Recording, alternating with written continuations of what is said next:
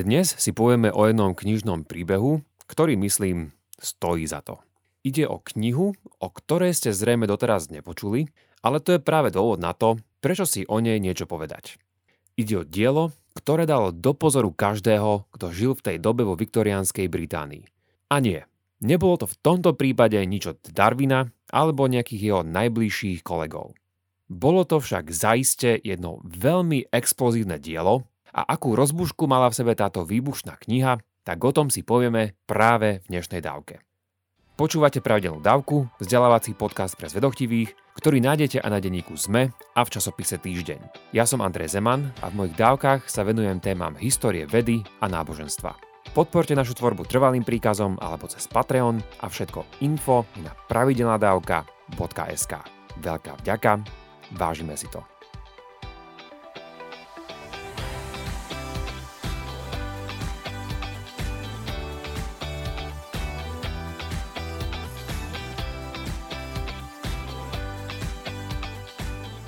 Tak poďme na to.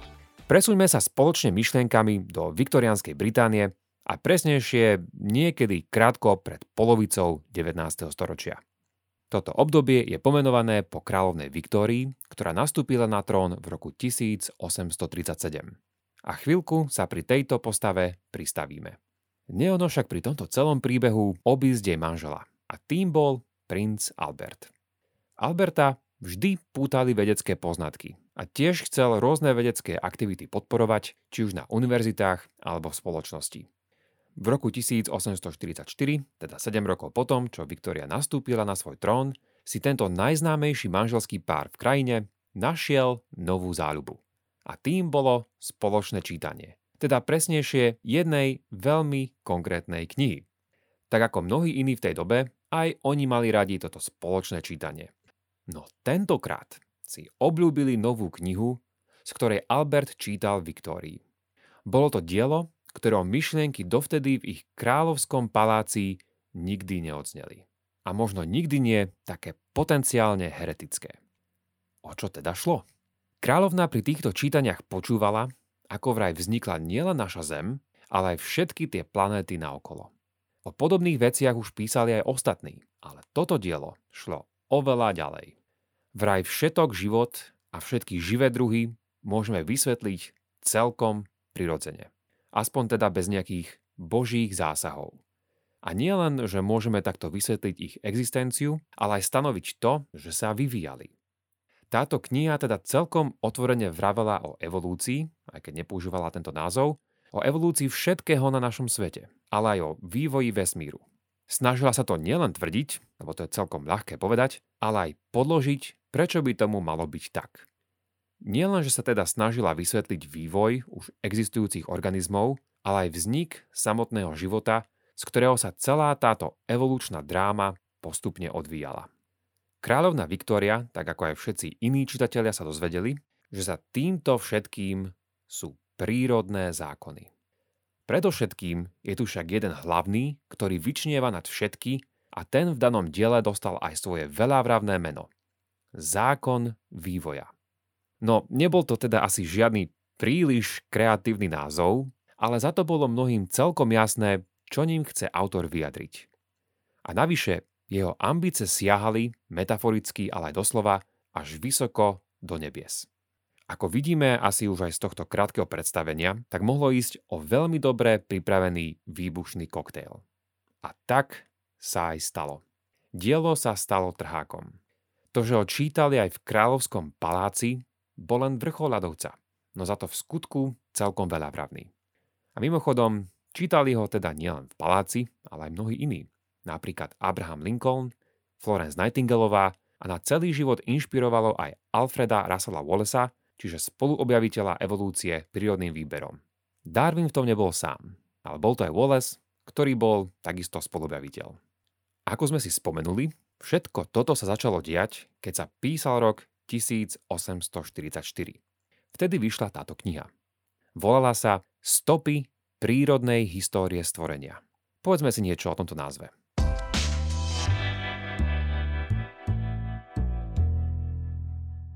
Stretol som sa už aj s prekladom, kde bolo v názve nie stopy, ale pozostatky, A aj ja som to tak v minulosti niekedy používal. Ale oveľa lepší preklad je práve tieto stopy, pretože stopy na niečo ukazujú. Stopy niekam smerujú. Ale slovo pozostatky takýto význam v sebe nemá. Po anglicky tento pojem znel vestiges a takto sa toto dielo vždy skrátene označuje. A toto anglické pomenovanie pochádza z latinčiny, kde vestigia znamená práve stopy.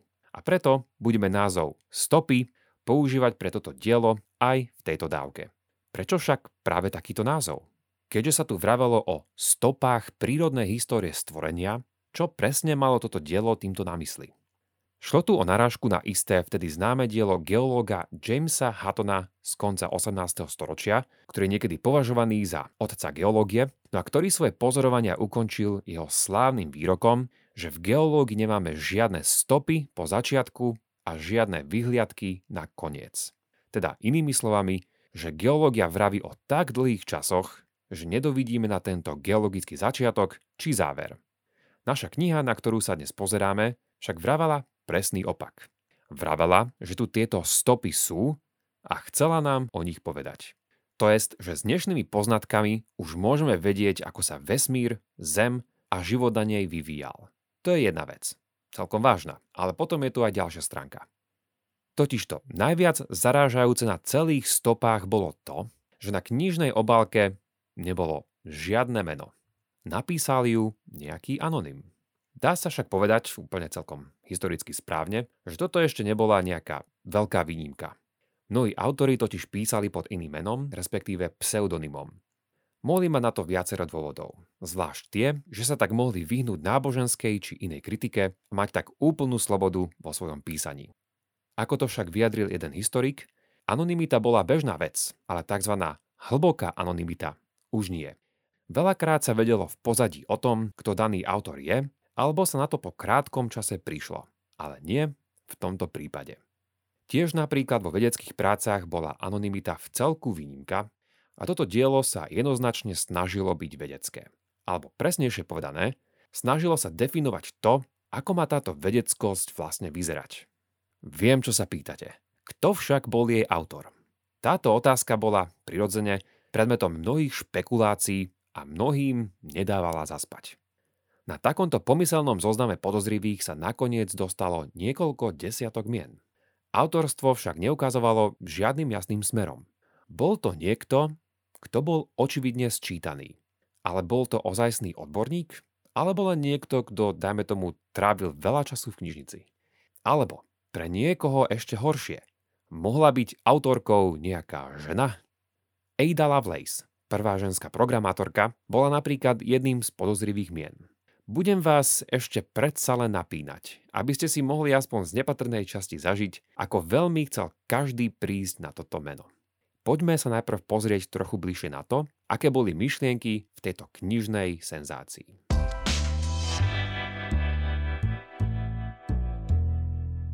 Už prvé stránky v stopách prezradili jeho dvojaký cieľ. Poprvé, dielo chcelo podať teóriu o vývoji živých druhov a to aj vrátanie človeka. A po druhé, všetky procesy na Zemi, vrátanie tohto evolučného, chcelo vysvetliť pomocou jedného a všeobsiahleho zákona. Keďže malo ísť o veľký a veľkolepý kozmický príbeh, začal sa, celkom pochopiteľne, vývojom vesmíru. Nasledovali kapitoly o chémii, geológii, biológii, ale aj o kontroverznej a dnes pseudovedeckej frenológii, čiže snahy vyčítať psychologické črty jednotlivca z tvaru jeho alebo jej lepky. Pointou všetkých týchto kapitol bolo ukázať, ako všetky tieto oblasti naznačujú, že vesmír a život v ňom sa od začiatku vyvíjali. Zdalo sa, že v geológii sa autor či autorka vyzná zrejme najviac. Ale naopak, stránky o biológii neboli podľa mnohých práve tie najsilnejšie, ak to môžeme teda takto jemne povedať. Veľa vedeckých poznatkov bolo vtedy ešte veľmi čerstvých a bolo preto v celku riskantné s nimi narábať príliš odvážne. Napríklad, bolo to vtedy len nedávno, keď bola formulovaná bunková teória a ani samotný názov bunka ešte nebol rozšírený. A podobne nové bolo aj zistenie bunkového delenia, pričom sa ešte stále používala aj hypotéza samoplodenia. Preto, keď tento anonym začal spomínať nedávne elektrické experimenty, ktoré vraj viedli ku vzniku života, tak viacerí viac než len spozorneli. Bolo celkom jasné, že tieto pozorovania a experimenty nie sú jeho, pretože všade citoval známe či menej známe vedecké autority, o ktoré sa opieral. No a tento, nazvime to elektrický vznik života, priniesol mnohým celkom ozajstný šok. Ale ak pre mnohých stačila na poršenie a odmietnutie už len táto vedecká stránka, to sa čitatelia ešte len o chvíľu dostali k jej teologickým názorom. O čom teda hovorili? Prvé vydanie malo vyše 300 strán a zhruba v tretine sme sa začali viac dozvedať, čo má alebo nemá celý tento jeho systém spoločné s kresťanstvom. Ako spomína samotný text, myšlienky v tejto knihe nás zaiste dovedú k inému spôsobu organického stvorenia, než aké tradične existuje.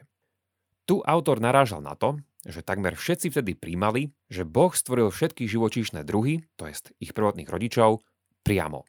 A čo to presne toto priamo znamenalo, je dobrá otázka. Ale všetci sa zhodli na tom, že to nebolo nejakou náhodou, alebo že to bolo cez postupný vývoj, ale bolo to akýmsi božím priamým zásahom. Ale takýto pohľad, ako sa dozvedáme, by bol príliš antropomorfný, čiže podobajúci sa na ľudskú činnosť či správanie. A pretože to je vraj veľmi nehodný spôsob, ako by mal Boh konať, musíme preto prísť s novou vedeckou a teologickou perspektívou. Je to údajne až komické a absurdné predstaviť si, že za každým, keď má vzniknúť takýto nejaký nový druh, tak Boh musí stále takto jednotlivo zasiahnuť. A to nie len na našom svete, ale aj na každej planéte, ktorá obsahuje život a svoje vlastné organizmy. Máme teda naozaj veriť v takéto stále zasahujúce božstvo? Nie je to skôr nejaká paródia, s ktorou treba čím skôr skoncovať? Naša kniha chcela v tomto priniesť upgrade. A ako by na svojich stránkach vravela niečo takéto. Dosť bolo takejto absurdnej predstavy. Máme tu predsa niečo oveľa lepšie a navyše konzistentné so všetkými týmito najnovšími vedeckými poznatkami. Autor nám tu týmto ponúka novú verziu, či víziu Božieho pôsobenia a nazývajú stvorenie zákonom. Samozrejme, nemá tu na mysli žiadny starý či nový zákon, ale zákon prírodný. No predsa len, na ďalších stránkach sa nás snaží presvedčiť, že takýto pohľad je úplne v súlade s biblickým príbehom stvorenia a navyše, že ide o oveľa vznešenejšiu teologickú predstavu. K tejto teologickej obhajobe sa dielo vrátilo ešte úplne na záver. Spomína ešte napríklad aj to, že kedysi aj Koperníková astronómia, či ešte stále veľmi nová geológia, robili rôzne teologické šarapaty pre mnohých veriacich vedcov či duchovných. Nakoniec sa však po mnohých a dlhých diskusiách ukázalo, že nielen, že sú tieto učenia neškodné a pravdivé, ale že môžu aj slúžiť na podporu narratívov stvorenia v knihe Genesis, či Božej zručnosti a múdrosti. A podobne je tomu vraj teraz aj s evolučným pohľadom na svet. Zdá sa totiž, že to je nejaký veľký teologický strašiak, ktorého treba za každú cenu odmietnúť, ale ak opustíme naše predsudky a staré nazeranie, zistíme, že tak robíme úplne zbytočne. Kniha prechádzala rýchlo cez mnohé ďalšie vydania a postupne z nej boli odstraňované jej vedecké nepresnosti či kontroverzné veci. Podľa autora však nijak nezmenili jeho hlavný argument. Všetci tieto diskusie sledovali, a to je vrátane Darwina, podľa ktorého práve stopy pomohli odstraniť mnoho predsudkov a pripraviť tak spoločnosť pre jeho teóriu. Dobre teda, tak toľko len veľmi stručne k obsahu knihy. A týmto sa teraz môžeme posunúť k ďalším zaujímavým pikoškám o celom tomto diele. Ale najprv samozrejme, keďže vaše netrpezlivé výkriky počujem až do mojej izby, povedzme si konečne niečo o jej autorovi.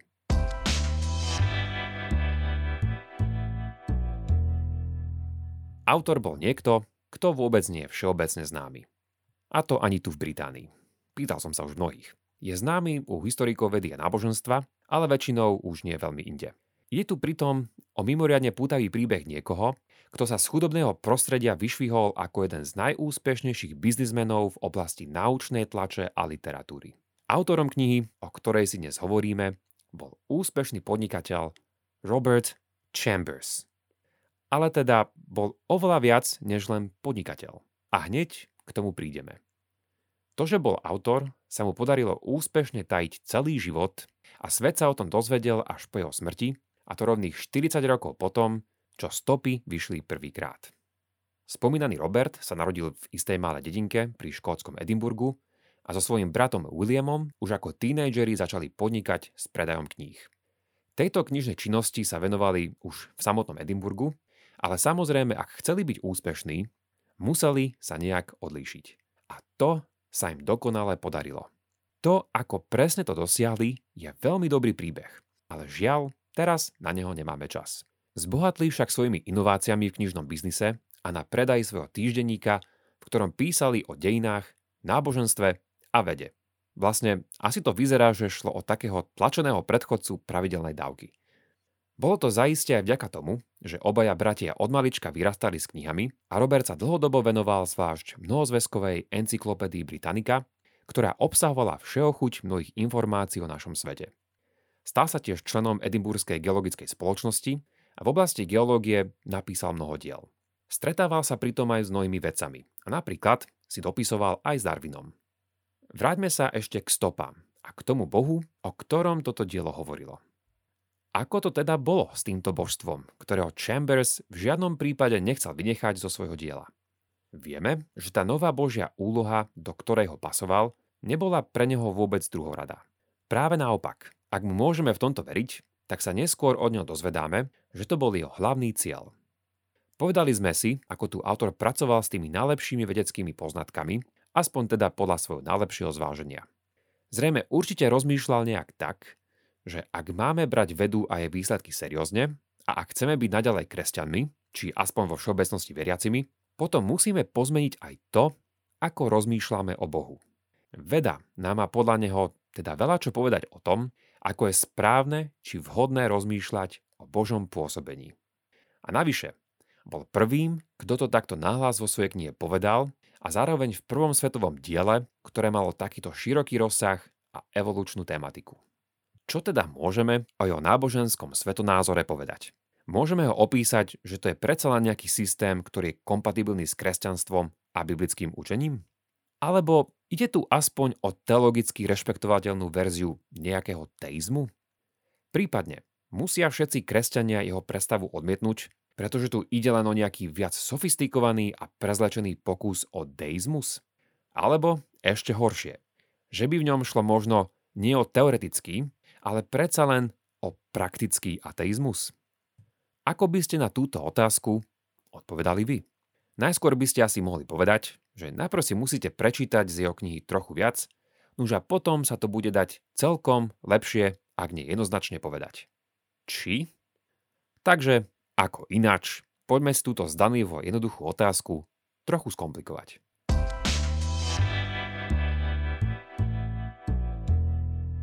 Časť mojho výskumu, na ktorom pracujem, sa zaoberá práve rôznymi reakciami na toto dielo. Nie som v tom nejaký úplne originálny, pretože zvlášť jeden výborný historik predo mnou skvele zmapoval, ako bola táto kniha na rôznych miestach rôznymi ľuďmi používaná a čítaná. Ale keďže sa pozerám na to, aké debaty existovali o Božom pôsobení, sledujem špecificky to, ako interpretovali tie časti, kde Chambers vraví o týchto teologických veciach. A výsledok ten je asi rovnaký, ako keby ste čítali Bibliu, Shakespearea, či treba aj Pána prstenov alebo Harryho Pottera. To znamená, že nájdeme celé spektrum významov, ktoré ľudia v danej knihe vidia. Veci sa totiž majú tak, že nie všetko je napísané celkom jasne, že nie všetko je úplne konzistentné a nie všetko je vypovedané. A hlavne, každý často čítame aj rovnaké veci inak, pretože máme svoje predpoklady, predpojatia, výchovu vzdelanie a slovenský autor Jozef Ignác Bajza by asi dodal, že aj príhody a skúsenosti. A vieme, že autor, teda Robert Chambers, si myslel, že bol mnohými nepochopený, pretože na ďalší rok, hoci vôbec o tom už nechcel písať, vydal ďalšie dielo, kde chcel vysvetliť, ako bol nepochopený a snažiť sa obhajiť nielen pred útokmi kvôli náboženskej stránke, ale rovnako tak aj vedeckej. Vo svojom chápaní toho, ako má Boh pôsobiť, tiež nebol úplný priekopník, ale predsa len. Dal to všetko dokopy tak, ako nikto predtým. A tieto myšlienky sa vďaka jeho úspechu značne šírili. Ale niekde pri tomto úvode musíme na teraz skončiť. Prečo by sa však mal niekto týmto dielom zaoberať ešte dnes? Historik Jim Secord spomína tri dôvody. Bolo to prvé dielo, ktoré zavedlo do anglicky hovoriaceho sveta vývojový zákon, a teda aj myšlienku evolúcie na kozmickej škále. Po druhé, je dôležitým predchodcom Darwinovej vlastnej teórie a vôbec evolučných diskusí. A po tretie, stopy otvorili otázku o lokalizácii vedeckej autority. Predovšetkým v otázkach, kto a akým spôsobom sa môže vyjadrovať k takým doslova kozmickým témam. A ja by som k tomu dodal aj následovné. Ukazuje nám to taktiež na rôzne debaty o tom, aké miesto, ak vôbec nejaké, má mať vo svete Boh. A to nie len v teologickom, ale aj vedeckom rozmýšľaní a chápaní jeho vzťahu k tomuto svetu. A aj keď sa tieto debaty odtedy značne posunuli, nijak sa ešte definitívne nevyriešili. A to bude dobrá téma niekedy na budúce. Ďakujem, že ste si aj túto dávku vypočuli až do konca a ak vám priniesla podnetné rozmýšľanie, budeme vďační, ak našu tvorbu podporíte aj finančne. Všetko info nájdete v popise tejto dávky alebo na pravidelnadavka.sk. Ak máte ohľadom dnešnej dávky nejaký koment alebo otázku, napíšte mi ju cez naše sociálne siete alebo e-mailom na andrej Teším sa na vás na budúce. Buďte zvedochtiví a nech vám to myslí.